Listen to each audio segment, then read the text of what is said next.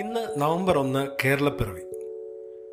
വിവിധ രംഗങ്ങളിൽ പ്രാഗൽഭ്യം തെളിയിച്ച മലയാളികളെ പരിചയപ്പെടുത്തുന്ന ഒരു സീരീസ് പോഡ്കാസ്റ്റ് രൂപത്തിൽ തുടങ്ങുകയാണ്. ഇന്നത്തെ അതിഥി തലശ്ശേരി സ്വദേശിയായ ഷാനവാസ് സി കെ പി ആണ് ഫിഫയുടെ അണ്ടർ സെവന്റീൻ വേൾഡ് കപ്പ് ഫുട്ബോളിന്റെ ലോജിസ്റ്റിക് മാനേജറും ഏഷ്യൻ ഫുട്ബോൾ ഫെഡറേഷൻ കപ്പ് രണ്ടായിരത്തി പത്തൊമ്പതിന്റെ ലെയ്സൺ ഓഫീസറുമൊക്കെയായി അന്തർദേശീയ രംഗത്ത് പ്രവർത്തിച്ചിട്ടുള്ള ഷാനവാസ് സി കെ പി മുഹമ്മദാണ് ഇന്നത്തെ അതിഥി. ഫുട്ബോളിനെ ആത്മാർത്ഥമായി സ്നേഹിക്കുകയും പിന്നീട് നിരവധി അന്താരാഷ്ട്ര മത്സരങ്ങളുടെ പിന്നണിയിൽ പ്രവർത്തിക്കുകയും ചെയ്ത ഷാനവാസിന്റെ അനുഭവങ്ങൾ അദ്ദേഹത്തിൽ നിന്ന് തന്നെ നമുക്ക് കേൾക്കാം. Welcome Shanavas to this podcast. ചന്ദ്രനിൽ പോയാൽ പോലും മലയാളികൾ അവിടെ ഉണ്ടെന്നുള്ളതാണല്ലോ പൊതുവെ ഒരു പറച്ചിൽ അതായത് ലോകത്ത് എവിടെ പോയാലും ഒരു മലയാളി ഉണ്ടാവും അല്ലെങ്കിൽ ഒരു മലയാളി കമ്മ്യൂണിറ്റി ഉണ്ടാവും.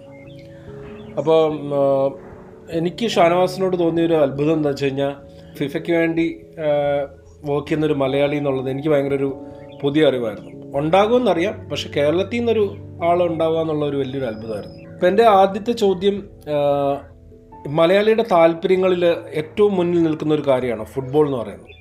നമ്മൾ ഫുട്ബോളിനെ കുറിച്ച് എത്രയോ വർഷങ്ങളായിട്ട് സംസാരിക്കുകയും കളിക്കുകയും ടൂർണമെന്റ്സ് നടത്തി അപ്പോൾ എല്ലാ നാട്ടിലും കാണും ഒരു ടൂർണമെന്റിനെ കുറിച്ചുള്ള ഒരു ഓർമ്മകളും ഒക്കെ ആദ്യത്തെ ചോദ്യം ഇതാണ്. ഏതൊക്കെ ഫുട്ബോൾ താരങ്ങളെ നേരിട്ട് കണ്ടിട്ടുണ്ട്?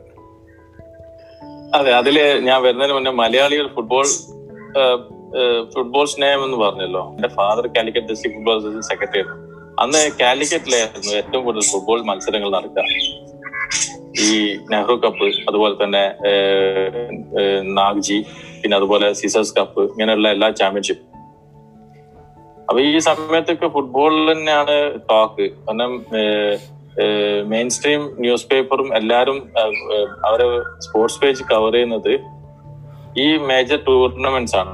ലീഗ് പ്രൊഫഷണൽ ലീഗ് ഇല്ലായിരുന്നു ഇതുപോലെ ടൂർണമെന്റ്സ് ആയിരുന്നു എല്ലാ ടീമിനും ഫെഡറേഷൻ കപ്പായിരുന്നു നമ്മളെ ഏറ്റവും പ്രൈം ടൂർണമെന്റ് അപ്പം അതിൽ കേരള പോലീസ് ജയിക്കുമ്പോഴാണ് എല്ലാ പ്ലേയേഴ്സിനെയും നോട്ടിഫൈ ചെയ്തത് അപ്പൊ അതുപോലെ അന്ന് ഈ മത്സരങ്ങളൊക്കെ നടക്കുന്ന കോഴിക്കോടാണ്. അപ്പൊ നമ്മളെ ഫാദർ അവിടെ ഉണ്ടായിരുന്നു. ഈ മത്സരങ്ങൾ കാണാൻ വേണ്ടി ഒപ്പം പോകും അങ്ങനെ അങ്ങനെ ബേസിക്കലി ഞാൻ തലശ്ശേരിക്കാരനാണ്. അപ്പൊ തലശ്ശേരി എന്ന് പറഞ്ഞാൽ ക്രിക്കറ്റിന്റെ സ്ഥലം. ക്രിക്കറ്റ് എന്ന് ഫുട്ബോളിലേക്കുള്ള ട്രാൻസ്മിഷൻ എന്ന് പറയുന്നത് അങ്ങനെയാണ്. അപ്പൊ അത് ഫുട്ബോളിൽ ഉള്ളത് കൊണ്ടാണ് ഈ ഫുട്ബോളായിട്ട് പോയത്. പക്ഷെ എത്ര ആൾ പ്ലേയേഴ്സിനെ കണ്ടു എന്ന് ചോദിച്ചാൽ എന്താ പറയാ ഇന്നത്തെ ന്യൂ ജനറേഷനിലെ എല്ലാ പ്ലേയേഴ്സിനെയും കണ്ടിട്ടുണ്ട് എന്ന് പറയാം. ഒരു ടോപ്പ് ടോപ്പ് ടോപ്പ് ഹൺഡ്രഡിൽ വരുന്ന എല്ലാ പ്ലേയേഴ്സിനെയും കാരണം വേൾഡ് കപ്പിൽ വളരെ ഡെഗോട്ടിൽ ഇരുന്നിട്ടാണ് മാച്ചസ് ഉണ്ടാകുക പിന്നെ അതുപോലെ തന്നെ last year FIFA best player അവാർഡിന് പോയിരുന്നു. അപ്പൊ ആ സമയത്ത് എല്ലാ ലെജൻഡറി പ്ലേയേഴ്സും പിന്നെ അതുപോലെ തന്നെ നല്ല പ്ലേയേഴ്സ് എല്ലാവരും ഉണ്ടായിരുന്നു. അപ്പം നമുക്ക് അങ്ങനെ എല്ലാരും കിട്ടി. അതിൽ എന്നും ഓർമ്മിക്കാൻ പറ്റുന്ന ഒന്ന് രണ്ട് എന്താ പറയാ നമുക്ക് ഫോർ എവർ എന്ന് പറയുന്ന പ്ലേയേഴ്സ് അതിലുള്ളത് പെലയാണ് നമ്പർ വൺ അതുപോലെ മാരഡോൺ ഉണ്ട് പ്ലാറ്റീന ഉണ്ട്. പിന്നെ അതുപോലെ തന്നെ വേൾഡ് കപ്പ് വിന്നേഴ്സ് ആയിട്ടുള്ള ഒരുപാട് പ്ലേയേഴ്സ് ഇവൻ കാഫു കനബാരോ ഇതിൽ പേഴ്സണലി റിലേഷൻഷിപ്പ് ഉള്ള ഒരുപാട് പ്ലേയേഴ്സ് അതുകൊണ്ട് അപ്പൊ അങ്ങനെ ഫുട്ബോളിൽ നമുക്ക് അങ്ങനെ ഒരു നല്ലൊരു എന്താ പറയാ ഒരു കണക്ടിവിറ്റി ഈ കാലഘട്ടത്തിൽ ഉണ്ടാക്കാൻ സാധിച്ചു അത് ഇമ്പോസിബിൾ ആണെന്ന് എനിക്ക് പറയാൻ പറ്റില്ല. എല്ലാവർക്കും പോസിബിൾ ആണ്. നമുക്ക് അങ്ങനെ ഒരു പാഷൻ നമ്മളെ ഉള്ളിലുണ്ട്. നമ്മൾ എന്നിട്ട് അതിനെ കുറിച്ച് ചിന്തിച്ച് ഇതാണ് വർക്ക് ചെയ്യേണ്ടത് ചിന്തിക്കുമ്പോൾ നമുക്ക് ഓട്ടോമാറ്റിക്കലി ആ രീതിയിൽ ആൾക്കാർക്ക് എനിക്കൊന്ന് ഇനിയും ആളുകൾക്ക് ഈ തരത്തിൽ ഞാനൊക്കെ ഓരോ കാര്യങ്ങൾ കാണുകയും അതുപോലെ തന്നെ ഓരോ പ്ലേയേഴ്സിനെ കാണുകയും സംസാരിക്കുകയൊക്കെ ചെയ്യുമ്പോൾ മുമ്പ് നമ്മൾ ടി വി കാണുമ്പോൾ ഒരിക്കലും സ്വപ്നത്തിൽ വിചാരിച്ചില്ല. ഇവരൊക്കെ നാളെ നമ്മൾ സുഹൃത്താവോ എന്നുള്ളത് നമ്മൾ ചിന്തിക്കുന്നില്ല. അല്ലെ അവരെ നേരിട്ട് കാണാൻ പറ്റുമോ? അല്ലെ അവർ കളിയൊന്ന് കാണാൻ പറ്റുമോ എന്നൊക്കെ ചിന്തിക്കുന്ന ഒരു കാലം ഉണ്ടായിരുന്നു.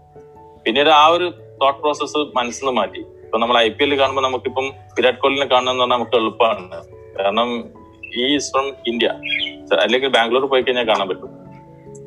അപ്പൊ ആ ഒരു ഒരു ഇതുണ്ടല്ലോ. ഫുട്ബോളിൽ നമുക്ക് ഇവിടെ ഇരുന്നിട്ട് നമുക്ക് അത് സാധിക്കില്ല. അതാണ് പല ആളുകളും എന്നോട് ഒരു ക്യൂരിയോസിറ്റി കൊണ്ട് ചോദിക്കാറ്. അതെങ്ങനെയാണെന്ന്.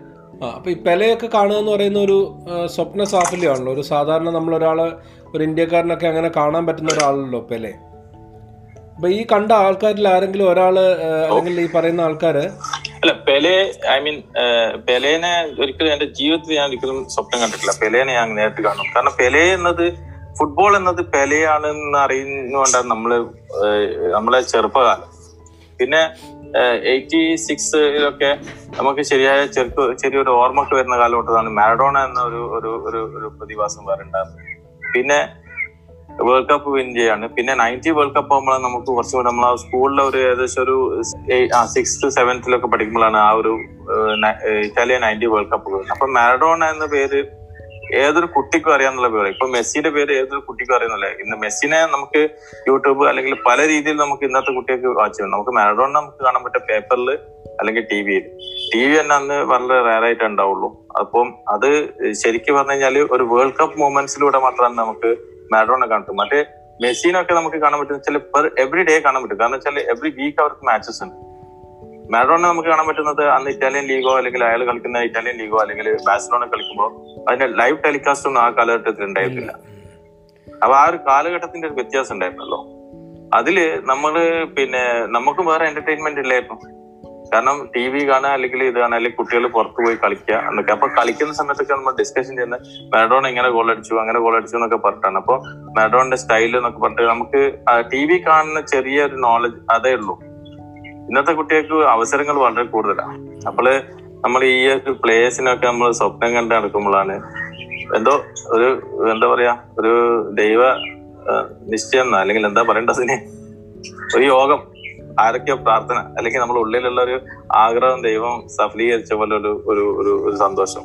കാരണം പെലേനെ ഫസ്റ്റ് കണ്ടപ്പം എനിക്ക് എന്താ ചോദിക്കണ്ടേ എന്നുള്ള ഒരു ഒരു ഇതുണ്ട് കാരണം ഈ എന്റെ മുന്നിൽ നിൽക്കുന്നത് ലോകത്തിന്റെ ലോക ഫുട്ബോളിന്റെ രാജാവല്ലേ എന്നുള്ള ഒരു ചിന്തയായിരുന്നു ഞാൻ ശരിക്കും സ്റ്റക്കായി പോയിട്ടുണ്ട് കാരണം അവിടെ അത്രയും ടൈറ്റ് സെക്യൂരിറ്റി ഉള്ള ടൈമിലാണ് അപ്പോൾ പുള്ളി വന്നു. പിന്നെ നമ്മൾ ഇംഗ്ലീഷ് സംസാരിച്ചു. അപ്പൊ പുള്ളി എന്നോട് ചോദിച്ചു ഞാനത്ര ഗോളടിച്ച അറിയോ? ചോദിച്ചു ഞാൻ കാലിനെന്താ പറ്റി പിന്നെ പുള്ളി നടക്കുന്ന സമയത്ത് ചെറിയ ലിംപിങ് ഉണ്ടായിരുന്നു ചെറുതായിട്ടൊരു ഒരു ഒരു ഒരു ചെറിയൊരു മോഡൽ അപ്പം എന്താണ് ചോദിച്ചപ്പോ എന്നോട് ചോദിച്ചു ഞാൻ എത്ര ഗോൾ അടിച്ചറിയും എന്നോട്. അപ്പൊ എനിക്ക് എക്സാക്ട് ഒരാളുടെ അടുത്ത് ഒരാൾ ഞാൻ ഒരാളൊരു ഒരാളെ കാര്യം വളരെ കൃത്യമായിരിക്കട്ടോ. അപ്പൊ പെലെ അടിച്ച ഗോൾ എനിക്ക് കൃത്യമായിട്ട് പറയണം. ആയിരത്തി ഇരുന്നൂറ്റി എൺപത്തി മൂന്നെന്നോ അല്ലെങ്കിൽ ആയിരത്തി ഇരുന്നൂറ്റി എൺപത്തി ഡൗട്ട് എനിക്കുണ്ടായിരുന്നു അപ്പൊ one thousand two hundred yes one thousand two hundred eighty three പുള്ളിയ എന്നോട് കറക്റ്റ് ചെയ്തു. അപ്പൊ അന്ന് എനിക്ക് ഞാൻ ഗോൾ അടിക്കുന്ന സമയത്ത് പിന്നെ ആകെ കുറച്ച് ലിമിറ്റഡ് ക്യാമറാസ് ഗ്രൗണ്ടിൽ ഉണ്ടായിട്ടുള്ളൂ. ഇന്ന് ഗ്രൗണ്ടിൽ ഒരു മാച്ച് നടക്കുകയാണെങ്കിൽ ഏറ്റവും കൂടുതൽ ക്യാമറാസ് ഉണ്ട്. എല്ലാ ആംഗിളിൽ നിന്നും ഷൂട്ട് ചെയ്യാനുള്ള. മാത്രമല്ല സ്റ്റേഡിയത്തിലേക്കുന്ന ഓരോരാളുടെ കയ്യിലും ക്യാമറ കാരണം ഓരോരാളുടെ കയ്യിലും ക്യാമറ ഫോണാണ് ഉള്ളത്. അപ്പൊ ഞാൻ ആയിരത്തി ഇരുന്നൂറ്റി എൺപത്തി മൂന്ന് ഗോൾ അടിക്കുമ്പോൾ ഒരു ഒരു ഗോളിന് എനിക്ക് ഒരു പത്ത് ചവിട്ട് കിട്ടുകയാണെങ്കിൽ എത്ര ചവിട്ട് കിട്ടും. എന്നാ എനിക്ക് ഈ കാൽപിടും നടക്കാൻ പറ്റുന്നത് അന്നത്തെ എന്റെ സ്ട്രെങ്ത് കൊണ്ടാണ്. അപ്പൊ പുള്ളിനെ പോലത്തെ ഒരാൾ അങ്ങനെ ഒരു കാര്യം പറയുമ്പോ വാസ്തവമാണ് കാരണം ഇന്ന് പ്ലെയറായ കോണ്ടാക്ട് പോലും ഇല്ലാതെയാണ് ആളുകൾ വീഴുന്നത്. കാർഡിനും കാര്യങ്ങൾക്കും വേണ്ടിയിട്ട്. കാരണം അത് ഇന്നത്തെ ഗെയിം ടാക്ടിക്സ് അതാണ് അത് നമുക്ക് കുറ്റപ്പെടുത്താൻ പറ്റില്ല. എന്നാലും അന്നത്തെ കാലത്ത് അവർ കളിച്ച് ആ നേടി അതുപോലെ തന്നെ ഒരു രാജ്യത്തിന്റെ ആളുകളെ മൊത്തം ഈ ഒരു സ്പിരിറ്റിൽ നമുക്ക് സച്ചിൻ തെണ്ടുൽക്കർ എങ്ങനെ ക്രിക്കറ്റിലേക്ക് കുറെ ആളുകളെ ഒരു ഒരു ഒരു ജനറേഷനെ കൊണ്ടുവന്നെന്നുള്ള പോലെ നമുക്ക് ഈ പെലെ എന്ന് പറഞ്ഞത് ഒരു കൺട്രിയിലേക്ക് കൊണ്ടുവന്നത്. പെലെ എന്ന് പറഞ്ഞത് എന്റയർ വേൾഡിലാണ് ഇത്രയും ജനറേഷനെ കൊണ്ടുവന്നത്. അതിന്റെ ആഫ്റ്റർ എഫക്ട് തന്നെയാണ് ഒബ്വിയസ്ലി മാരഡോണയും പിന്നെ അതുപോലെ റൊണാൾഡോയും നെയ്മറും മെസ്സിയും പിന്നെ ബ്രസീൽ എന്ന് പറഞ്ഞാൽ ഇറ്റ്സ് എ ഫുട്ബോൾ ഫാക്ടറി ഇപ്പൊ സംശയമില്ലാത്ത കാര്യം. കാരണം ഏത് കൺട്രിയിലും അവിടെ ലീഗ് കളിക്കുന്നതിൽ ഒരു മിനിമം ഒരു രണ്ടോ മൂന്നോ ബ്രസീൽ പ്ലേയേഴ്സ് ഉണ്ടാവും. പെലേനെ പോലെയുള്ള ഒരു ഇതാണ്. അതുപോലെ മാരഡോണ അതുപോലത്തെ ഒരു ഒരു ഒരു ഒരു എക്സ്പീരിയൻസ് ആയിരുന്നു. കാരണം മാരഡോണ ദുബായിലെ ക്ലബിലേക്ക് വന്ന സമയത്ത് നമ്മൾ ഇവിടുന്ന് കുറച്ച് കുട്ടികൾ കളി കാണാൻ വേണ്ടി കളിക്കാൻ വേണ്ടിയിട്ട് ഒരു എക്സ്പോഷർ ട്രിപ്പിന് വന്നിരുന്നു. അപ്പൊ അവിടെ ആ ക്ലബിൽ എന്റെ ഒരു കസിൻ വർക്ക് ചെയ്യുന്നുണ്ടായി. ഞാൻ പുള്ളിയെ വിളിച്ചു ഇങ്ങനെ ഒന്ന് മാനേജ്മെന്റ് അടുത്ത് സംസാരിക്കണം. അപ്പൊ മാരഡോണ ഈ കുട്ടികളൊക്കെ കണ്ടപ്പോൾ ഞാൻ ഇന്നലെ അത് പോസ്റ്റ് ചെയ്തു. കുട്ടികളൊക്കെ കണ്ടപ്പോൾ മാരഡോണയാണ് കുട്ടികളൊക്കെ ലൈനപ്പ് ചെയ്ത് നിർത്തിയത് ആ ഫോട്ടോ എടുക്കാൻ വേണ്ടി.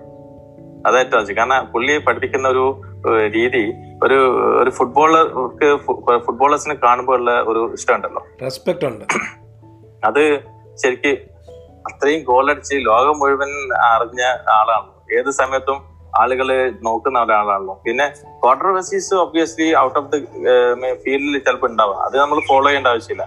ആസ് എ ഫുട്ബോളർ എന്ന നിലയിൽ അയാൾ ഗ്രൗണ്ടിൽ എന്ത് മാജിക് ആണ് കാണിച്ചത്. അതാണല്ലോ ജനങ്ങൾ ഇപ്പോഴും ഭയങ്കര ഒരു അത്രയും സ്നേഹത്തോടെ എന്താ കൊണ്ടു നടക്കുന്നത് അപ്പം അത് ഇപ്പൊ ഉള്ള കുട്ടികൾ പോലും അവരെ എന്താ പറയാ അവരെ ആ കുട്ടികൾക്ക് ശേഷം മാരഡോണയ്ക്ക് ശേഷം രണ്ട് ജനറേഷൻ വന്നു.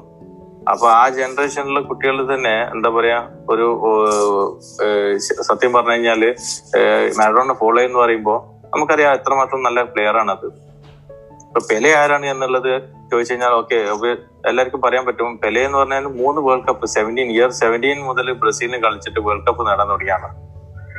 മൂന്ന് വേൾഡ് കപ്പിൽ ഉണ്ടായിരുന്നു. അപ്പം ആ മൂന്ന് വേൾഡ് കപ്പ് വിൻ ചെയ്ത പ്ലെയർ ആണ്. അപ്പൊ അങ്ങനെ ഒരു പ്ലെയർ ഇല്ലല്ലോ. അപ്പൊ അതാണ് ഫുട്ബോൾ എന്നുള്ള രീതിയിൽ ഇത്രയും വലിയ പ്ലേയേഴ്സ് പിന്നെ അതുപോലെ പ്ലാറ്റിനി ഫ്രാൻസിന് വേണ്ടി കളിക്കുന്നു ജുവൻഡസിന് വേണ്ടി കളിക്കുന്നു വേൾഡ് ഫുട്ബോളർ ആവുന്നു. അതുപോലെ ഫ്രാൻസിന് യൂറോ കപ്പ് നൽകി കൊടുക്കുന്നു. പിന്നെ റൂഡ് കുള്ളിട്ട് പിന്നെ അതുപോലെ നമ്മുടെ പാട്രിക് ക്ലൈവേർട്ട് ബെല്ലാക്ക് കാനവാരോ പിന്നെ നമ്മുടെ ഇവിടെ ഇന്ത്യയിൽ വന്ന ഡെൽപിയറോ ഡെൽപിയറോ എപ്പം ദുബായ് വന്ന വിളിക്കും? നല്ല റിലേഷൻഷിപ്പാണ് ഇറ്റാലിയൻ നാഷണൽ ടീം തന്നെ നല്ല കണക്ക് നല്ല നല്ല ബന്ധമാണ് അവർ എഫ് ഐ ജി സി ഓഫീസിലൊക്കെ എന്നെ വിളിച്ചിട്ട് എനിക്കൊരു അവരെ ഇറ്റാലിയൻ ജേഴ്സി കാര്യങ്ങളൊക്കെ അവിടെ തന്നിരുന്നു കുറെ മുന്നേ. ഐ മീൻ ടൂ തൗസൻഡ് തോന്നുന്നു. അപ്പൊ അത് ഒരു വലിയ കാര്യമാണ്. കാരണം അന്ന് under seventeen world cup Italian team കളിക്കാൻ വേണ്ടി വന്ന സമയത്ത് അതിലെ ഒരു പ്ലെയറിന് പെട്ടെന്ന് ഹെർണിയ ഓപ്പറേഷൻ വന്നു. അപ്പൊ ഇമ്മീഡിയറ്റ്ലി ഹെർണിയ ഓപ്പറേഷൻ വരുന്ന കാരണം ഞാൻ അപ്പം തന്നെ അന്ന് ദുബായത്തെ ഒരു ഹോസ്പിറ്റലിൽ റെക്കമെൻഡ് ചെയ്തു. അവിടുത്തെ ഡോക്ടർ വന്നു. അങ്ങനെ ടീം ഡോക്ടർ ഡിസ്കസ് ചെയ്തതിനു ശേഷം അയാളെ സർജറി വിത്തിൻ ടു ഡേയ്സിന്റെ ഉള്ളിൽ നടത്തി ആൾ കൊണ്ടുപോയി. അപ്പൊ അതിനുശേഷം ആ ടീം മാനേജ്മെന്റ് എന്നോട് നല്ലൊരു ഒരു ഒരു എന്താ പറയാ അവർക്കൊരു ഒരു ഒരു സ്പെഷ്യൽ റെസ്പെക്ട് ആണ് അങ്ങനെയാണ് ഇറ്റാലിയിൽ വന്നപ്പോ അവരെ വിളിച്ചിട്ട് എനിക്ക് അവരെ ഫുൾ കിറ്റ് തന്നു. ഞാൻ ഒരു കാര്യം കൂടി ചോദിക്കട്ടെ? നമ്മുടെ ഈ ഫിഫയുടെ അണ്ടർ സെവന്റീൻ വേൾഡ് കപ്പിന്റെ ലോജിസ്റ്റിക്സ് മാനേജർ ആയിട്ടാണല്ലോ ആദ്യം ഈ ഫിഫയായിട്ട് അസോസിയേറ്റ് ചെയ്യുന്നത് അതെ. അപ്പോൾ ആ ഒരു എങ്ങനെയാണ് ഒരു മലയാളി ഒരു ഫിഫയുടെ ലോജിസ്റ്റിക്സ് മാനേജറിലേക്ക് എത്താനുള്ള ഒരു ജേർണി എവിടെ നിന്നാണ് തുടങ്ങിയത് സത്യം പറഞ്ഞാൽ ഞാൻ പറഞ്ഞല്ലോ കാലിക്കറ്റ് നിന്ന് നമ്മൾ ആ ഫുട്ബോളിന്റെ അത് കാണുന്ന കാലം മുതലേ എനിക്ക് ഫുട്ബോൾ എന്നുള്ളത് ഭയങ്കര ഹരമായിരുന്നു. ഞാൻ യൂണിവേഴ്സിറ്റി ഫുട്ബോളർ ആയിരുന്നു. യൂണിവേഴ്സിറ്റി രണ്ടു വർഷം കളിച്ചിട്ടുണ്ടായിരുന്നു. അപ്പം ഫുട്ബോൾ നമ്മൾ കളിക്കുന്നുണ്ട്. പക്ഷെ അപ്പോഴും നമുക്കറിയാം നമ്മളെ ലിമിറ്റ് ഇവിടെയും വരെ ഉള്ളൂ. കാരണം നമ്മൾ ഇന്റർനാഷണൽ ഫുട്ബോൾ ഇപ്പൊ ഇവിടുന്ന് ഒരാൾ ഇപ്പം കളിക്കുന്ന ഒരു കുട്ടിക്ക് താല്പര്യം ഉണ്ടാവുക എനിക്കൊന്ന് ബാഴ്സലോണ പ്ലെയർ ആവണം ഒരു ആഗ്രഹം ഉണ്ടാവും. അപ്പൊ ആ ബാഴ്സലോണ പ്ലെയർ ആകാൻ പറ്റൂല. അപ്പം എന്തുകൊണ്ട് എന്ന് പറഞ്ഞു കഴിഞ്ഞാൽ നമ്മൾ ഇന്ത്യൻ ഫുട്ബോളിൽ ഒരുപാട് കാര്യങ്ങളുണ്ട്. കാരണം നമുക്ക് ഏഷ്യയിൽ തന്നെ നമുക്ക് കളിക്കാൻ പറ്റുന്ന സ്ഥലങ്ങൾ ഇന്ത്യൻ ഇന്ത്യൻ നാഷണാലിറ്റിക്ക് കളിക്കാൻ പറ്റുന്നത് കുറച്ച് ലിമിറ്റഡ് ആയിട്ട്. അപ്പൊ നമുക്ക് നിയർ ബൈ ധാക്ക അല്ലെങ്കിൽ അങ്ങനെയുള്ള ഇവന് യു എ പോലും കളിക്കണമെന്നുണ്ടെങ്കിൽ യൂറോപ്പിലുള്ള അല്ലെങ്കിൽ ഫീഫ റാങ്കിങ്ങിലുള്ള ഫിഫ്റ്റി ബിലോയിൽ വരുന്ന ക്ലബുകൾക്കാണ് ഐ മീൻ റാങ്കിങ് ഉള്ള കൺട്രീസിനാണ് അവർ റെക്കമെൻഡ് ചെയ്യും. അപ്പൊ നമ്മൾ ഇപ്പം റീസെന്റ് ഹൺഡ്രഡ് ആ ലെവലിലേക്ക് വന്നു. അപ്പൊ നമ്മളെ കുട്ടികൾ പക്ഷേ ഈ കുട്ടികൾക്ക് ആ ഒരു അവയർനെസ് ഇല്ല. ഇങ്ങനെ കളിക്കാറുണ്ട് അപ്പൊ ആളുകൾക്ക് ആഗ്രഹം എന്ന് പറഞ്ഞു കഴിഞ്ഞാൽ നമുക്ക് കുറച്ച് നല്ല കളി കളിച്ചിട്ട് ചെറിയ കുട്ടികൾ കാരണം ഞാൻ കുറെ കുട്ടികളെ കണ്ടിട്ട് ഒരു നോട്ടീസ് ചെയ്തപ്പോഴാണ് അവർക്ക് ബാഴ്സലോണിലെ ക്ലബ്ബിൽ പോയി കളിക്കണം. അപ്പൊ എങ്ങനെയാണ് അവരെ അവിടെ എടുക്കുക എന്നുള്ളതാണ്. അപ്പൊ ഞാൻ ഈ അടുത്ത് റീസെന്റ് ജർമ്മനിയിൽ ഉണ്ടായിരുന്നു ഡി എഫ് ഐയിൽ അതായത് ബാൻ മെണിക്കിന്റെ ഒക്കെ അക്കാഡമി ഒക്കെ അവിടെ വർക്ക് ചെയ്യുന്നത്. അപ്പൊ ആ സമയത്തൊക്കെ ഞാൻ അന്വേഷിക്കുന്നത് ഇന്ത്യൻസിന് പോകാം അവരെ ഓൺ എക്സ്പെൻസിൽ അവിടെ പോയി പ്രാക്ടീസ് ചെയ്യാം. പക്ഷെ അതിൽ വേറെ ടീമിൽ അവരോട്ട് പ്രാക്ടീസ് ചെയ്യാനേ പറ്റുള്ളൂ. അല്ലാണ്ട് ആ സെയിം ക്ലബിൽ അവർ ഒഫീഷ്യൽ ക്ലബിന്റെ അണ്ടറിലുള്ള അക്കാഡമിയിൽ പറ്റില്ല. അപ്പൊ ഇത് ഒക്കെ നമ്മൾ കണ്ടിട്ട് നമ്മൾ മനസ്സിലാക്കി കൊടുക്കും എങ്ങനെയാണ് കുട്ടികൾക്ക് എന്താണ് നമുക്ക് ചെയ്യാൻ പറ്റും. അപ്പൊ സത്യത്തിൽ ഇത് ഞാൻ ഇത് മനസ്സിലാക്കിയത് ഈ- അടുത്ത കാലത്താണ്. അപ്പൊ എനിക്ക് ദുബായിലേക്ക് പോയ സമയത്ത് അവിടുത്തെ അക്കാഡമി പ്ലേയേഴ്സും കാര്യങ്ങളൊക്കെ കണ്ടപ്പം ദുബായിൽ ഒരുപാട് എക്സ് പ്ലേയേഴ്സ് അന്ന് അമേസൺ ഇങ്ങനെയൊക്കെയുള്ള പ്ലേയേഴ്സ് ഒക്കെ അവിടെ കളിക്കണ്ടായിരുന്നു. അപ്പോഴാണ് കനവാരോ അലാലി ക്ലബിന് കളിക്കുന്നത്. Cannavaro world cup two thousand six ജയിച്ച് നേരെ റയൽ മാറ്റിലേക്ക് പോയി. ശേഷമുള്ള വരവ് നേരെ അൽഹരി ക്ലബിലേക്കാണ്.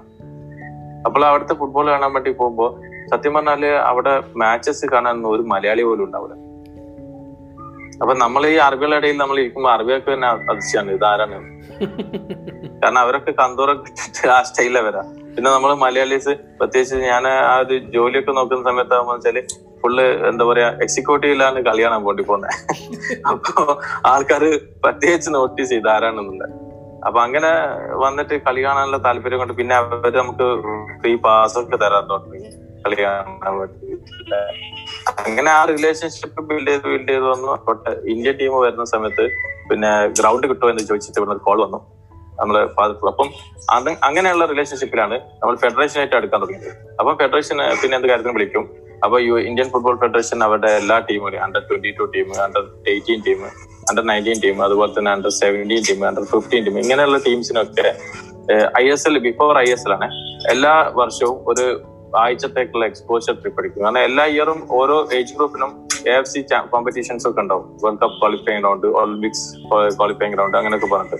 അപ്പൊ അതിന് മുന്നേയുള്ള പ്രീ സീസണിന് വേണ്ടിയിട്ട് വൺ വീക്ക് അവർ സ്പെൻഡ് ചെയ്യാൻ ദുബായിൽ വരുമ്പോൾ അവരെ കാര്യങ്ങൾ എന്റെ ജോലി ചെയ്യുന്നതോടൊപ്പം തന്നെ അന്ന് ബാങ്കിലായിരുന്നു ഞാൻ അത് മാനേജ് ചെയ്യാറുണ്ട്. അപ്പം അങ്ങനെ വൺ വീക്ക് ആണല്ലോ അത് സ്പെൻഡ് ചെയ്യാറുള്ളൂ അത് മിക്കവാറും എന്റെ ഒരു പക്ഷേ ആനുവൽ ലീവ് എന്ന് രണ്ടോ മൂന്നോ ദിവസമൊക്കെ ലീവ് എടുക്കും. എന്നാലും നമ്മുടെ രാജ്യത്തിന്റെ ടീമാണ് അപ്പൊ നമ്മൾ അതിന് വേണ്ടിയിട്ടുള്ള എല്ലാ സപ്പോർട്ടും ചെയ്യണം എന്ന് വിചാരിച്ചിട്ട് കാരണം അതിനൊരു കുറവുണ്ടാകുന്നുള്ള രീതിയിലാണ് വർക്ക് ചെയ്യുക. അപ്പം ആ രീതിയിൽ നമ്മൾ ചെയ്തുകൊണ്ടിരിക്കുമ്പോഴാണ് അണ്ടർ സെവന്റീൻ വേൾഡ് കപ്പ് വരുന്നത്. അപ്പം ഫെഡറേഷനിൽ റിക്വസ്റ്റ് വന്നു. അങ്ങനെ കൊടുത്തു. ഫിഫ റെക്കമെൻഡ് ചെയ്തു. അവിടെ പോസ്റ്റിംഗ് കിട്ടി. ആസ് എ ലോജിസ്റ്റിക്സ് മാനേജർ അത് ഭയങ്കര ടഫ് ഇതായിരുന്നു ജോലിയായിരുന്നു. നമ്മൾ വിചാരിച്ച പോലെ ഫിഫയിലൊക്കെ ജോലി ചെയ്യാന്ന് പറഞ്ഞാൽ ഇറ്റ്സ് നോട്ട് ഈസി കാരണം ലോകം മുഴുവൻ നോക്കുന്ന ഈവന്റ്സ് ആണ് വേൾഡ് കപ്പ് കാരണം കഴിഞ്ഞ വേൾഡ് കപ്പ് കണ്ട ആളുകളെ നോക്കുകയാണെങ്കിൽ ത്രീ പോയിന്റ് ഫൈവ് ബില്യൺ ആളുകളാണ്. അതായത് വേൾഡിലെ സെവൻ ബില്യൺ ആളുകളിൽ അവരെ റഷ്യ വെച്ചിട്ട് അങ്ങനെയാണ്. Three point five only final മാത്രം കണ്ടത് ഇത്രയോ ബില്യൺ ആളുകളാണ് അപ്പം ഓവറോൾ ആണ് ഞാൻ പറയുന്നത്. അപ്പം ശരിക്ക് അത്രയും ലോകത്തിന്റെ പകുതി ആളുകൾ ഇത് കാണുന്നുണ്ട് എന്ന് വരുമ്പോൾ നമ്മൾ തീർച്ചയായിട്ടും എന്താ പറയാ അതിന്റെ ഒരു ഓപ്പറേഷൻസിലേക്ക് പോകുമ്പോൾ അത്രയും കുറ്റമറ്റ രീതിയിലുള്ള ഒരു ഒരു പ്രവർത്തനമായിരിക്കണം നമ്മൾ ചെയ്യേണ്ടത്. ഒരു കംപ്ലൈന്റ് ഇല്ലാത്ത അല്ലെങ്കിൽ ഒരു ഒരു ഒരു മൈനസ് മാർക്ക് അവിടെ എവിടെ നമുക്ക് കാണാൻ സാധിക്കും അപ്പൊ അത്രയും റിസ്ക് ഫാക്ടർ ഉണ്ട്. എങ്ങനെയുള്ള ടീമാണ് ഒരു മാച്ച് നിയന്ത്രിക്കുക? ഇപ്പം ഷാനവാസ് ഇപ്പം പറയുമ്പോൾ ഒരു മാച്ച് ഇപ്പോൾ പറഞ്ഞല്ലോ നമ്മൾ ഒരുപാട് ആൾക്കാരുടെ പ്രയത്നമാണ് ഒരു ടൂർണമെന്റ് അല്ലെ ഒരു മാച്ച് എന്ന് പറയുന്നത്. അപ്പം അതിൽ എന്തൊക്കെയാണ് ഒരു ലോജിസ്റ്റിക്സ് മാനേജർ എന്നുള്ള രീതിയിൽ എന്തൊക്കെയാണ് ചാലഞ്ചസ് അല്ലെങ്കിൽ ഒരു വലിയൊരു ഗ്രൂപ്പാണ് ഇത് മാനേജ് ചെയ്യുന്നത്. അപ്പൊ ആ ഗ്രൂപ്പിന്റെ റെസ്പോൺസിബിലിറ്റീസ് എന്തൊക്കെയാണ്? അത് നമ്മൾ അത്രയും നല്ല ഏറ്റവും മികച്ച പ്രൊഫഷണൽസ് ആയിരിക്കണം ഈ ഒരു ഈ ഫുട്ബോൾ ഓപ്പറേഷൻസ് ഒക്കെ നടത്തുന്നത്. കാരണം എന്താ പറഞ്ഞു കഴിഞ്ഞാൽ ഈ ഒരു കോമ്പറ്റീഷൻ സമയത്ത് എല്ലാ ആൾക്കാരും അതായത് ടോപ്പ് മാനേജ്മെന്റ് എക്സിക്യൂട്ടീവ് കമ്മിറ്റി മുതൽ ബോട്ടം ലൈനിൽ വരെയുള്ള ആളുകൾക്ക് ഓരോ ഏരിയാസ് ഉണ്ട്. അതായത് ഇപ്പൊ കോമ്പറ്റീഷൻ എന്ന് പറഞ്ഞു കഴിഞ്ഞാൽ ആ കോമ്പറ്റീഷൻ നടക്കുന്ന ഏരിയ കൺട്രോൾ ചെയ്യണം ലോജിസ്റ്റിക്സ് എന്ന് പറഞ്ഞാൽ ആ മത്സരത്തിന് മുമ്പേ ഉള്ള സ്റ്റേഡിയത്തിലെ എ ടു സെഡ് സാധനങ്ങൾ. ഏകദേശം മുന്നൂറ്റി നാൽപ്പതോളം എക്യുപ്മെന്റ്സ് ഉണ്ട്. സ്റ്റേഡിയത്തിലെ ചെയർ മുതൽ പിന്നെ മീഡിയ ടീം ഇരിക്കുന്ന സ്ഥലം മീഡിയ ട്രിബ്യൂൺ അതുപോലെ തന്നെ players dressing room referees dressing room doping test കാരണം മത്സരം കഴിഞ്ഞ ഉടനെ തന്നെ പ്ലേയേഴ്സിനെ ഡോപ്പിംഗ് ടെസ്റ്റ് ഒക്കെ നടത്താറുണ്ട്. അപ്പൊ അങ്ങനെ ഡോപ്പിംഗ് ടെസ്റ്റ് അങ്ങനെയുള്ള എല്ലാ ഒരുപാട് കാര്യങ്ങൾ. പിന്നെ അതുപോലെ തന്നെ ട്രാൻസ്പോർട്ടേഷൻ കാരണം ഒരുപാട് ഗസ്റ്റുകൾ വരും ടീം ട്രാൻസ്പോർട്ടേഷൻ പിന്നെ അതുപോലെ പല ഏരിയസും ഡോക്ടേഴ്സ് അങ്ങനെ എല്ലാ ആസ്പെക്ട്സും കൂടിച്ചേർന്നിട്ടുണ്ട് ഓർഗനൈസേഷൻ ബിൽഡ് ചെയ്യാൻ പറ്റുള്ളൂ. ഈ വലിയ ഇവന്റ് നടത്തുമ്പോൾ നമുക്ക് അത്രയും നല്ലൊരു പ്രൊഫഷണൽസ് എല്ലാവരും നല്ല പ്രൊഫഷണൽസ് ആയിരിക്കണം. പിന്നെ അതുപോലെ തന്നെ എന്താ പറയാ നമുക്ക് നമുക്ക് തന്നെ ഒരുപാട് പ്രഷർ ഉണ്ടാവാം. പക്ഷെ അത് റിലാക്സ് ചെയ്യും. അതിലിപ്പോ ഞാൻ ഒരു എക്സാമ്പിൾ പറഞ്ഞു കഴിഞ്ഞാൽ ഞാൻ ഫസ്റ്റ് ബ്ലാറ്റർ കാണുന്നത് അന്നത്തെ ഫീഫ പ്രസിഡന്റ് ബ്ലാറ്റർ കാണുന്നത് നമ്മളന്ന് അണ്ടർ സെവന്റീൻ വേൾഡ് കപ്പിന് നമ്മളെല്ലാവരും വർക്ക് ചെയ്യുമ്പോൾ നമുക്ക് ഓരോ ഹോട്ടൽസ് ഓരോ ഏരിയയിലുമുള്ള ഹോട്ടൽസിൽ നമുക്ക് ഒന്ന് രണ്ട് ഫ്ലോർസ് ഫുള്ള് നമ്മളായിരിക്കും. ഉണ്ടാവുക ഓപ്പറേഷൻസ് ടീം അപ്പൊ ഈ ഓപ്പറേഷൻസ് ടീം അവിടെ നിൽക്കുന്ന സമയത്ത് ഫൈനലിന്റെ രണ്ട് ദിവസം മുന്നേ ഫീഫ പ്രസിഡന്റ് ബ്ലാറ്റർ വന്നു. അപ്പൊ പുള്ളി ഒന്നും പറയാതെ പുള്ളിയുടെ സെക്യൂരിറ്റീസ് നമ്മളൊക്കെ ഓർഗനൈസിംഗ് കമ്മിറ്റി ഓഫീസും അതുപോലെ തന്നെ ഫിഫ എക്സിക്യൂട്ടീവ്സുള്ള ഓഫീസും എല്ലാവരും ഉണ്ട്.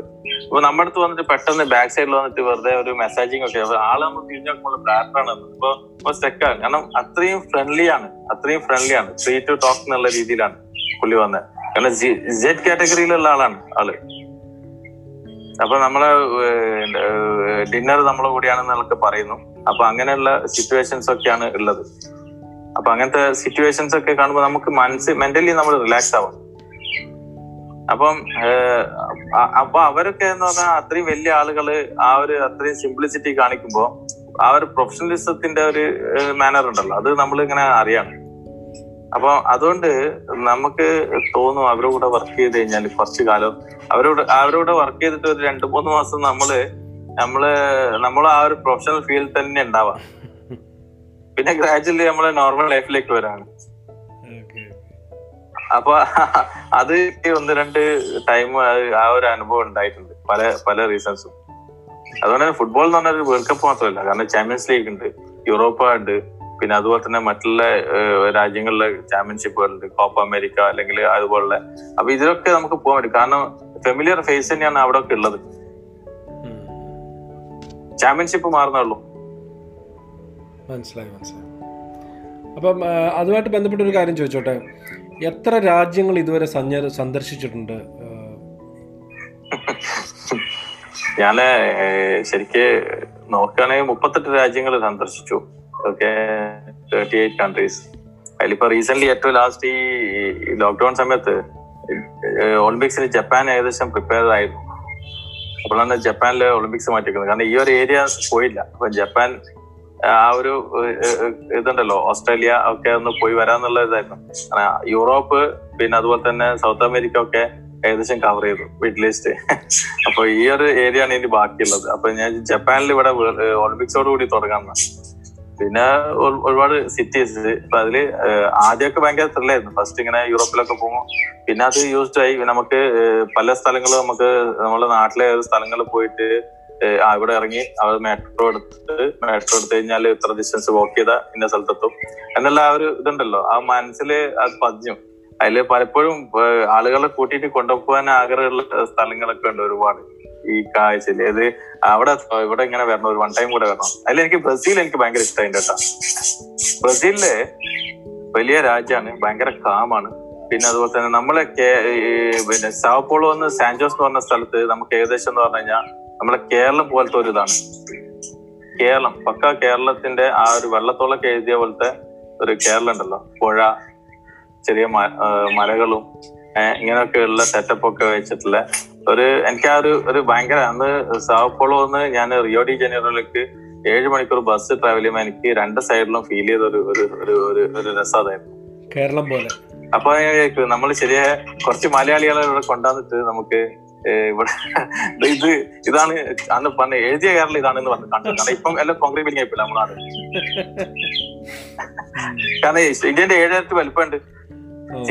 Brazil obviously Rio de Janeiro സിറ്റിയാണ്. മെട്രോ സിറ്റിയാണ്. അതുപോലെ തന്നെ സാവപ്പോളോ സിറ്റി ഉണ്ട് അവിടുന്ന് സബർബൻസ് ഉള്ളിലേക്ക് വന്നു കഴിഞ്ഞാൽ ഞാൻ ഈ പറഞ്ഞ സ്ഥലങ്ങളാണ്. നല്ല അരുവികളിലും ഇതൊക്കെ ആയിട്ട് ബ്യൂട്ടിഫുൾ ആണ്. പിന്നെ ക്ലൈമറ്റ് നല്ല അതാണ് നമ്മളെ ഇന്ത്യൻസിന്റെ അല്ലെങ്കിൽ മലയാളികളെ ഒരു ലുക്ക് അല്ലേ? ബ്രസീലിയൻ പ്ലേ പ്ലേയേഴ്സ് ഒക്കെ ശ്രദ്ധിച്ചോ? ആ കളർ സ്കിൻ കളർ കണ്ടില്ലേ? എത്ര അന്തർദേശീയ മത്സരങ്ങൾ കണ്ടിട്ടുണ്ട് ഇതുവരെ? അങ്ങനെ വല്ല ഓർമ്മ വല്ലോ വെച്ചിട്ടുണ്ടോ? സത്യം പറഞ്ഞാൽ അങ്ങനെ ഒരു കൗണ്ട് ഇട്ടിട്ടില്ല. കാരണം ബ്രസീലിലെ ഒട്ടുമിക്ക മത്സരങ്ങൾ എല്ലാം കണ്ടിട്ടുണ്ട്. ബ്രസീലിലെ വേൾഡ് കപ്പ് പിന്നെ അതുപോലെ റഷ്യ വേൾഡ് കപ്പ് റീസെന്റ് നടന്ന പിന്നെ അതുപോലെ ചാമ്പ്യൻസ് ലീഗുകൾ ഒരുപാട് മത്സരങ്ങൾ അതിൽ ഫൈനൽസ് പിന്നെ യൂറോപ്പ പിന്നെ അതുപോലെ തന്നെ പല ലീഗ് ചാമ്പ്യൻഷിപ്പുകൾ ബുണ്ടസ് ലീഗ് ആണെങ്കിലും ശരി ഫ്രഞ്ച് ലീഗ് ആണെങ്കിലും ശരി അതുപോലെ തന്നെ പിന്നെ മിലാൻ ഇറ്റാലിയൻ ലീഗ് ആണെങ്കിൽ എനിക്കൊരു മിലാൻ ടീമിനെ എനിക്ക് ഭയങ്കര ഇഷ്ടമായിരുന്നു പണ്ട്. അതുകൊണ്ട് തന്നെ മിലാൻ എ സി മിലാൻ ടീമായിട്ട് നല്ല ബന്ധമാണ്. അതിന്റെ സിഇഒ ഉമ്പട്ടോ ഗാന്ധിനി എന്ന് പറയും. അയാൾ ഞാൻ അവിടെ പോയ സമയത്ത് പുള്ളിയാണ് എനിക്ക് മാച്ച് ടിക്കറ്റ്സ് ഒക്കെ മിലാൻ ടീമിന്റെ അറേഞ്ച് ചെയ്യാറ്. അതിൽ ഏറ്റവും ഇൻട്രസ്റ്റിംഗ് ആയിട്ടുള്ളത് ലാസ്റ്റ് ഇയർ സെപ്റ്റംബറിലാണ് തോന്നുന്നു മിലാൻ ഡെർബി കാണാൻ പറ്റി. Inter Milan versus Milan. അതൊരു സൂപ്പർ അനുഭവമായിരുന്നു. അതുപോലെ തന്നെ ഷാൽക്കെ ബൗറുഷ്യ ഡോട്ട്മുണ്ട് മാച്ച് അത് റൈവൽ റൈവൽറിയാണ് അപ്പൊ അത് ഒരു ഭയങ്കര ഹര. അതുപോലെ Atletico Madrid Real Madrid matches അപ്പൊ ഇങ്ങനെയുള്ള ടീംസിന്റെ കളിയാണ് പിന്നെ അതുപോലെ ഇന്റർനാഷണലി വരുന്ന എല്ലാ മാച്ചസും ബ്രസീൽ അതുപോലെ ഒരുപാട് ഇങ്ങനെയൊക്കെ അങ്ങനെ ആദ്യം ഒരു എണ്ണിയിട്ടില്ല സത്യം പറഞ്ഞു കഴിഞ്ഞാൽ. കാരണം വെച്ചാൽ ആദ്യം ഒരു മൂഡിൽ പോവാണല്ലോ നമ്മൾ ഒരു സ്ഥലത്തെത്തി കഴിഞ്ഞ ഇപ്പൊ ഏറ്റവും ലാസ്റ്റ് ഞാൻ കണ്ടത് പി എസ് ജിന്റെ മാച്ചാണ് ഈ ലാസ്റ്റ് ഫെബ്രുവരി. അപ്പൊ അവിടെ നിന്നാണ് ഞാൻ നേരെ ഇങ്ങോട്ടേക്ക് വന്നത് ഫ്രാൻസ് ഫ്രാൻസിൽ നിന്ന് ഈ ഏതെങ്കിലും സ്റ്റേഡിയത്തിൽ വെച്ചിട്ട് മലയാളികളെ മറ്റുള്ള മലയാളികളെ കാണാൻ പറ്റിയിട്ടുണ്ടോ? ഉണ്ടായിരുന്നു. അങ്ങനെയാ വെച്ചാ ഒരു മലയാളികളെ കണ്ടത് സ്റ്റേഡിയത്തിന്റെ വെച്ചിട്ടല്ല. ഐ മീൻ ഞാൻ ഫേസ്ബുക്ക് പോസ്റ്റ് ഇട്ടപ്പോ എന്റെ മെസ്സഞ്ചറിൽ എനിക്ക് മെസ്സേജ് വന്നു. അന്നൊരു ട്രിപ്പ് അടിച്ചു. എനിക്ക് തോന്നുന്നത് ജർമ്മനിയിൽ വെച്ചാണ് തോന്നുന്നു. മെസ്സഞ്ചറിൽ ഒരാൾ മെസ്സേജ് ചെയ്തിട്ടു എനിക്ക് മാച്ച് ടിക്കറ്റ് വേണം തരാൻ പറ്റുമോ? ചോദിച്ചിട്ട്. അപ്പം പുള്ളി മലയാളിയാ. എന്റെ ഫ്രണ്ട് ഫേസ്ബുക്ക് ഫ്രണ്ട് ആയിരുന്നു. അപ്പൊ സ്ഥലത്ത് ആളുണ്ട്. അപ്പൊ എനിക്ക് അപ്പം അയ്യോ അയാൾ അവിടെ ഉണ്ടായിട്ട് എനിക്ക് കൊടുക്കാൻ പറ്റില്ല വെച്ചാൽ കാരണം ടിക്കറ്റ്സ് എന്നൊക്കെ പറഞ്ഞ ക്ലബിന് ഇവിടുത്തെ ഒരു കൗണ്ടറിൽ നിന്ന് വന്ന് ടിക്കറ്റ് എടുക്കുന്ന സിറ്റുവേഷൻ അല്ലല്ലോ. എല്ലാം ഓൺലൈനിലാണ് രണ്ടാമത് പറഞ്ഞു കഴിഞ്ഞാൽ ഓരോ ക്ലബിന് അലോക്കേഷൻസ് ഉണ്ടാവും. ഹോം ടീമിന് ഫോർട്ടി എവേ ടീമിന് ട്വന്റി ബാക്കി പബ്ലിക്കിൽ നിന്നുള്ള രീതിയിലൊക്കെയാണ് ടിക്കറ്റ് ഉണ്ടാവുക. അപ്പൊ അവിടെ അലോക്കേഷൻസ് ഉണ്ടാവും. അപ്പൊ അതുകൊണ്ട് തന്നെ ആ, ടിക്കറ്റ് നമുക്കാണെങ്കിൽ നമുക്ക് ചിലപ്പോൾ ക്ലബിന്റെ ഗസ്റ്റ് ആയിട്ട് കിട്ടുന്ന ടിക്കറ്റുകളാണ് അപ്പൊ അതിൽ നമുക്ക് അഡീഷണൽ ആയിട്ട് ഇവിടുത്തെ മാതിരി വേറെ ആൾ വിളിച്ചു ചോദിക്കാൻ പറ്റില്ല അപ്പൊ ആ ഒരു സങ്കടമുണ്ട്. വേൾഡ് കപ്പ് കാണാൻ പോയപ്പോ ഒരുപാട് മലയാളിസിനെ കണ്ടിട്ടുണ്ട്. ഞാൻ two thousand eighteen Russia world cup കാണാൻ വേണ്ടി പോയപ്പോ മലയാളിസിനെ കണ്ടിട്ടുണ്ട്. പിന്നെ അതുകൊണ്ട് ബ്രസീൽ വേൾഡ് കപ്പ് കാണാൻ വേണ്ടി പോയപ്പോ കണ്ടിട്ടുണ്ട്. കാരണം ഒരുപാട് മലയാളീസ് ഈവൻ എന്റെ ഒരു ഫ്രണ്ട് ദുബായിൽ നിന്ന് വിളിച്ച് പറഞ്ഞിട്ട് നാളത്തേക്ക് എനിക്കൊരു ലൂസേഴ്സ് ഫൈനൽ മാച്ച് കാണാൻ പറ്റി വെച്ചിട്ട് ഇംഗ്ലണ്ട് വെസസ് ഇതാണ് ബെൽജിയം മാച്ച് ആണ് തോന്നുന്നു. പുള്ളി ഹസാർഡിന്റെ ഹാർഡ് കോർ ഫാനാണ് അപ്പം എങ്ങനെയും വരണം എന്നുണ്ട് അപ്പൊ വിത്തിൻ ഒരു ട്വൽവ് അവേഴ്സ് ടൈമിൽ ഞാൻ ടിക്കറ്റ് പുള്ളിക്ക് അയച്ചു ഫാൻ ഐ ഡി ഉണ്ടാക്കി. അന്ന് ഫാൻ ഐ ഡി ഉണ്ടാക്കി കഴിഞ്ഞാൽ അത് മതി. വിസ വേണ്ടയില്ല ഇവയിന്ന് നേരെ വരാണല്ലോ നേരെ വന്ന് പുള്ളി മാച്ചും കണ്ട് പിറ്റത്തെ രാവിലെ പോയി.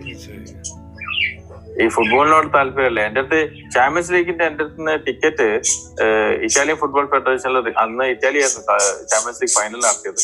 അപ്പൊ ഫെഡറേഷനിൽ എനിക്ക് ടിക്കറ്റ് ഉണ്ടായിട്ട് പഴയ ടോട്ടനാമിന്റെ ഒരു പ്ലെയർ ഉണ്ടായിരുന്നു അലൻ നിൽസൺ. പുള്ളിയുടെ കാലത്ത് കുറച്ച് കാലമായിട്ട് ഒരു ചാമ്പ്യൻസ് ലീഗ് ഫൈനൽസ് മാച്ച് വേണമെന്ന് പറഞ്ഞിട്ട് ഏഴ് പേർക്ക് ഞാൻ ടിക്കറ്റ് ഡെൻമാർക്കാണ് ഇന്റർനാഷണൽസ് ഓക്കെ ഈ നാട്ടിൽ ഷാനാസ് വരുന്ന സമയത്ത് ഈ ആൾക്കാർക്കൊക്കെ അറിയാമല്ലോ ഇപ്പം അടുത്ത സുഹൃത്തുക്കൾക്കും അല്ലെങ്കിൽ നാട്ടിലുള്ള ആൾക്കാർക്കൊക്കെ അറിയാം. നിങ്ങൾ ഫുട്ബോളുമായിട്ട് ബന്ധപ്പെട്ട് ഫിഫയിലൊക്കെയാണ് വർക്ക് ചെയ്യുന്നതെന്നൊക്കെ അറിയാമല്ലോ അപ്പൊ അവർ സ്ഥിരമായിട്ട് ചോദിക്കും വളരെ അടുത്ത സുഹൃത്തുക്കൾക്ക് അറിയാം. ഞാനിങ്ങനെ ഉണ്ട് എന്നല്ല.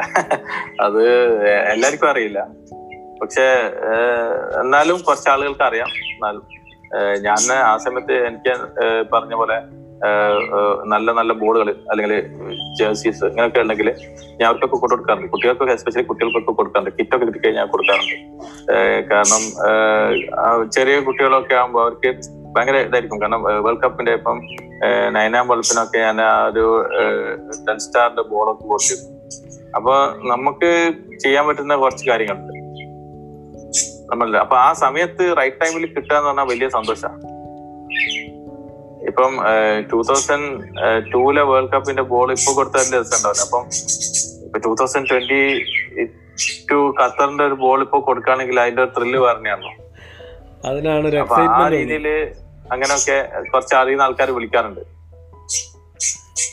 അവരൊക്കെ ചോദിക്കുന്ന സ്ഥിരം ചോദ്യങ്ങൾ എന്തൊക്കെയാണ് ഷാനവാസിനോട്? ഇല്ല ഒരു സി പലപ്പോഴും പല ആളുകളും പറയും ഭയങ്കര ഭാഗ്യാണ്. പക്ഷെ ഈ ഭാഗ്യം എന്ന് പറയുന്നത് ഈ പറഞ്ഞ ആളുകൾ ഇപ്പൊ മെസ്സി ആയാലും റൊണാൾഡോ റൊണാൾഡോ ഒക്കെ ആയാലും നമ്മൾ ഇത്രയും ഒരു വൺ ആഡിയ ഡിസ്റ്റൻസ് വെച്ച് കാണുമ്പോൾ നമുക്ക് ഓടിച്ചേരി കയറി തന്നെ അവരോടൊന്നും സെൽഫി ഒന്നും അടിക്കാം. ഈ ഇത്രയും സെക്യൂരിറ്റി ഉള്ളപ്പോൾ നമ്മൾ ആ പ്രൊഫഷണലിസത്തിനെ ബാധിക്കുന്നത്. അവർക്ക് ഫ്രീ ആയ സമയത്താണ് നമ്മൾ ഈ ഫോട്ടോസ് പിക്ചറൊക്കെ എടുക്കുന്നത്. അല്ലാതെ ഓടിച്ചാടി കയറിയിട്ട് ആളുടെ തിക്കി തിരക്കി പോയിട്ടൊന്നും ഫോട്ടോ എടുക്കാൻ നിൽക്കില്ല പ്രൊഫഷണലായിട്ട് കണ്ട അപ്പൊ ആ ഒരു നമ്മൾ ആ പ്രൊഫഷണൽസ് എപ്പം കീപ്പപ്പ് ചെയ്യും? അപ്പം നമ്മളിപ്പോ ഈവൻ എന്റെ എനിക്ക് ലാസ്റ്റ് ഇയർ ഒരു കാർലോസ് പിയോൾ എന്റെ ഷോൾഡർ പുള്ളി ഒരു സെൽഫി എടുത്തിട്ടുണ്ടായിരുന്നു എന്നെ വെച്ചിട്ട് എന്റെ അടുത്ത്. ഞാനും കാർലോസ് പിയോളും ക്രിസ്ത്യൻ കാരമ്പോ. ഞാൻ പറഞ്ഞു okay I will I will stand middle of Real Madrid and Barcelona കാരണം ഒരാൾ ബാഴ്സലോണ പ്ലെയർ ആയിരുന്നു മറ്റേ റിയൽ മാഡ്രിഡ് പ്ലെയർ ആയിരുന്നു. അങ്ങനെ ചിരിച്ച് അവർ നടുക്കി നിന്ന് അവനെ എനിക്ക് എനിക്കൊന്ന് കാർലോസ് ആണോ അല്ലെങ്കിൽ പിന്നെ ക്രിസ്ത്യൻ ആണോ എടുത്തതെന്ന് അറിയില്ല. അവർ എന്റെ നടുക്ക് വെച്ചിട്ട് ഒരു ഒരു ഒരു ഫോട്ടോ എടുത്തിട്ടുണ്ടായിരുന്നു. അപ്പം സി നമ്മൾ അങ്ങനെ ആ ഒരു സിറ്റുവേഷനിൽ അങ്ങനെ എടുക്കുന്ന പിക്ചേഴ്സ് ആണ് ഉണ്ടാവുക. പിന്നെ പെലയായിട്ടൊക്കെ വെച്ചാൽ നമ്മൾ സംസാരിച്ചു. പെലി ഇങ്ങനെ സൈൻ ചെയ്യുന്ന ഒരു ഫോട്ടോ ഉണ്ടായിരുന്നു. അപ്പൊ അവിടെ വെച്ചിട്ടുണ്ടായിരുന്നു. പിന്നെ അതുപോലെ ലൂയിസ് ഫീഗോ. ഫീഗോ ഫീഗോ നല്ല നല്ലൊരു ഇഷ്ടമാണ് കാരണം പുള്ളിക്ക് ഇന്ത്യ ഭയങ്കര ഇഷ്ടമാണ് പുള്ളി ഒരു പ്രാവശ്യം ഗോവയിൽ വന്നിട്ടായിരുന്നു പിന്നെ ഫുട്സാലുമായിട്ട് ബന്ധപ്പെട്ടായിരുന്നു ഇന്ത്യ ഭയങ്കര ഇഷ്ടമാണ് പുള്ളിക്ക്. പുള്ളി പറയും അടുത്ത് തമാശ പോയി നമ്മൾ ആദ്യ ഒരാളെ അയച്ചിട്ടുണ്ടായിരുന്നു. അത് വാസ്കോട്ട് ഗാമന് അപ്പൊ ഞാൻ പറഞ്ഞു അതുകൊണ്ട് നിങ്ങൾക്ക് പിന്നെ ഫ്രീ ആയിട്ട് വിസ ഒന്നും ഇല്ലാത്ത ഇവിടെ വരാന്ന് പറഞ്ഞു. കാരണം ഗോവയിൽ വരണമെങ്കിൽ വിസ വേണ്ട. പാസ്പോർട്ടുകാർക്ക് നേരിട്ട് വരാം. ഓ അതൊരു പുതിയ അറിവാട്ടോ. അപ്പൊ അതുകൊണ്ട് ഇങ്ങനെ നല്ല നല്ല നല്ല റിലേഷൻഷിപ്പാണ് അതുപോലെ തന്നെ മിഷേൽ സെൽഗാഡോ പഴയ മാഡ്രിഡിന്റെ അപ്പം ഞാൻ സെൽഗാർഡിനെ വിളിച്ചിട്ട് അവർ സ്പാനിഷ് ടീമിന്റെ യൂത്ത് ടീമിനെ വെച്ചിട്ട് ഇന്ത്യൻ നാഷണൽ ടീമിനെ നമ്മൾ ഒഫീഷ്യലി ഒരു വാട്സപ്പ് മെസ്സേജിൽ അടക്കം ഇന്ത്യയ്ക്ക് ഒരു മാച്ച് വെച്ചെടുത്തു ടീം ഇത്രാം തീയതി ഉണ്ടാവും അങ്ങനെ. അപ്പൊ അങ്ങനെ നല്ല റിലേഷൻഷിപ്പ് ഇപ്പം ബിൽഡ് ചെയ്ത് പോകുന്നുണ്ട്. അപ്പൊ ഈ ആളുകളൊക്കെ ചോദിക്കുന്നത് തന്നെയാ അത് എന്താണ്? അപ്പൊ നമ്മളിപ്പോ എന്താ പറയാ അവർക്ക് വലിയ കളിച്ച് വലിയ ഉയരത്തിലെത്തിയ ആളുകളാണ്.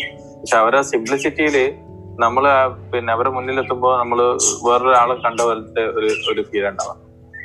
അല്ലാണ്ട് വലിയൊരു പിന്നെ വലിയൊരു താരത്തിനെ കണ്ട പോലെ അല്ല അങ്ങനത്തെ ജാടയോ കാര്യങ്ങളൊന്നും അവർക്ക് കാണുന്നില്ല. അവർക്ക് വലിയ ഉയരങ്ങളിലെത്തിയ വലിയ പേരെടുത്ത എന്താ വേൾഡ് മുഴുവൻ അറിയുന്ന ഒരുപാട് ഫാൻ ഫോളോയിങ് ഉള്ള പ്ലേയേഴ്സ് ആണ്.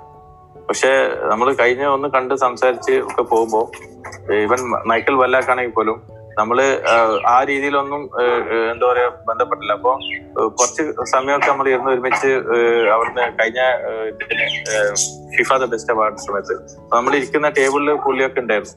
അങ്ങനെ സംസാരിച്ചപ്പോ ഇന്ത്യ എന്നൊക്കെ പറഞ്ഞപ്പോ ഭയങ്കര ഇതായിരുന്നു. നമ്മൾ ഒരുപാട് ഫാൻസ് ഉണ്ട്.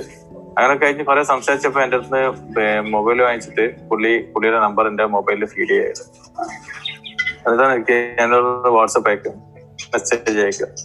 എനിക്ക് ഇന്ത്യയിൽ വരാൻ താല്പര്യമുണ്ട് പറഞ്ഞു എന്നോട്. അപ്പൊ ആ ഒരു അങ്ങനെ ഒരുപാട് റിലേഷൻഷിപ്പ് ഉണ്ട്. ഷാനവാസുമായുള്ള ഒന്നാമത്തെ എപ്പിസോഡ് ഇവിടെ പൂർണമാകുകയാണ് ഈ എപ്പിസോഡിൽ അദ്ദേഹം പങ്കുവച്ചത് അദ്ദേഹം കണ്ട ഫുട്ബോളിലെ ലെജൻസിനെ കുറിച്ചും അന്താരാഷ്ട്ര മത്സരാനുഭവങ്ങളെക്കുറിച്ചുമാണ് രണ്ടാമത്തെ എപ്പിസോഡിൽ ഇന്ത്യൻ ഫുട്ബോളിനെ കുറിച്ചുള്ള അദ്ദേഹത്തിന്റെ നിരീക്ഷണങ്ങൾ പങ്കുവയ്ക്കുന്നു. തുടർന്നുള്ള സംഭാഷണങ്ങൾ രണ്ടാമത്തെ എപ്പിസോഡിൽ കേൾക്കാം.